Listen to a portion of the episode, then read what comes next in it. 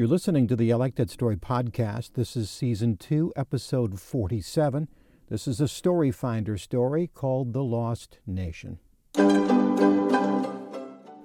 Today's story brought to you by Evolution Consulting, nationwide image professionals for styling, speaking, and stage.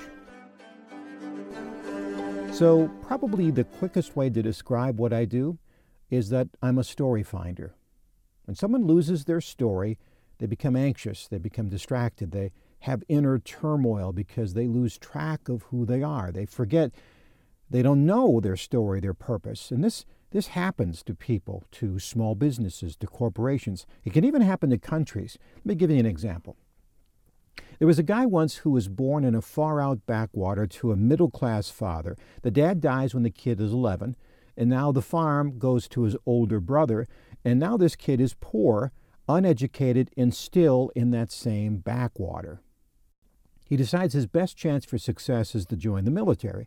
He is disdained and ridiculed, so he joins the rebellion, leads an army, and eventually defeats the strongest military power in the world. The country he's in now is in a power vacuum, no leadership, and so they ask him to take over and become dictator. Now, so far, this is a very common story. In fact, right now, in at least a dozen places in the world, the old defeat the old dictator and replace him with another dictator is a common story. But that is not what happened. The military leader refused the reins of power and insisted that the country be led by its people as a republic, an experiment that hadn't been tried for a couple of thousand years. And that's the story of George Washington. Now let's be clear about this story, and you can look this up. His mortal enemy, King George, the very dictator that wanted to bring Washington the penalty for treason, this very man was so astonished that Washington, after facing all of this risk, standing up to the most powerful nation in the world, decides to resign his commission and his power to the republic, made, according to King George, Washington the greatest man in the world. He admired Washington so much that he acquired for his personal library an engraving of Mount Vernon. This story of America, this grand experiment, something that nobody thought would last for a couple of hundred years, but it has. It is not a country without flaw.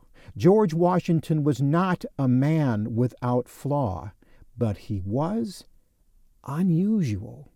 This unusual story drew people to the country in droves. They came here and they still come here because they like the idea that the story represents. And the millions of different stories that have come from this, how I made my dream come true in America, still are happening to this very day. Now, losing your story is surprisingly easy to do. We never talk about our American story anymore, how rare and how unusual it is in the course of history. We've become anxious. Who are we? We've become critical of ourselves and lost our courage. We are a crummy, greedy, angry country full of bitter, angry people. And this criticism may be true. After all, every nation is deeply flawed. Every person is deeply flawed. But when we lose our story, we lose the ability to improve our story. And we start hating ourselves. We lose focus. We lose energy. We lose purpose.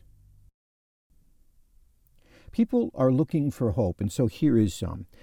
It's not easy, but it is simple. If you're worried and stressed, distracted, or anxious, all you have to do is find your story. Say, if you're a parent or grandparent, I have other stories that will help you build a stronger family through better communication and relationships. Email me and I'll send you a quick descriptor and 3 free stories. You can get me through my website, ilikethatstory.net. That's ilikethatstory.net. Until next time, I'm Jeff Gould. God bless.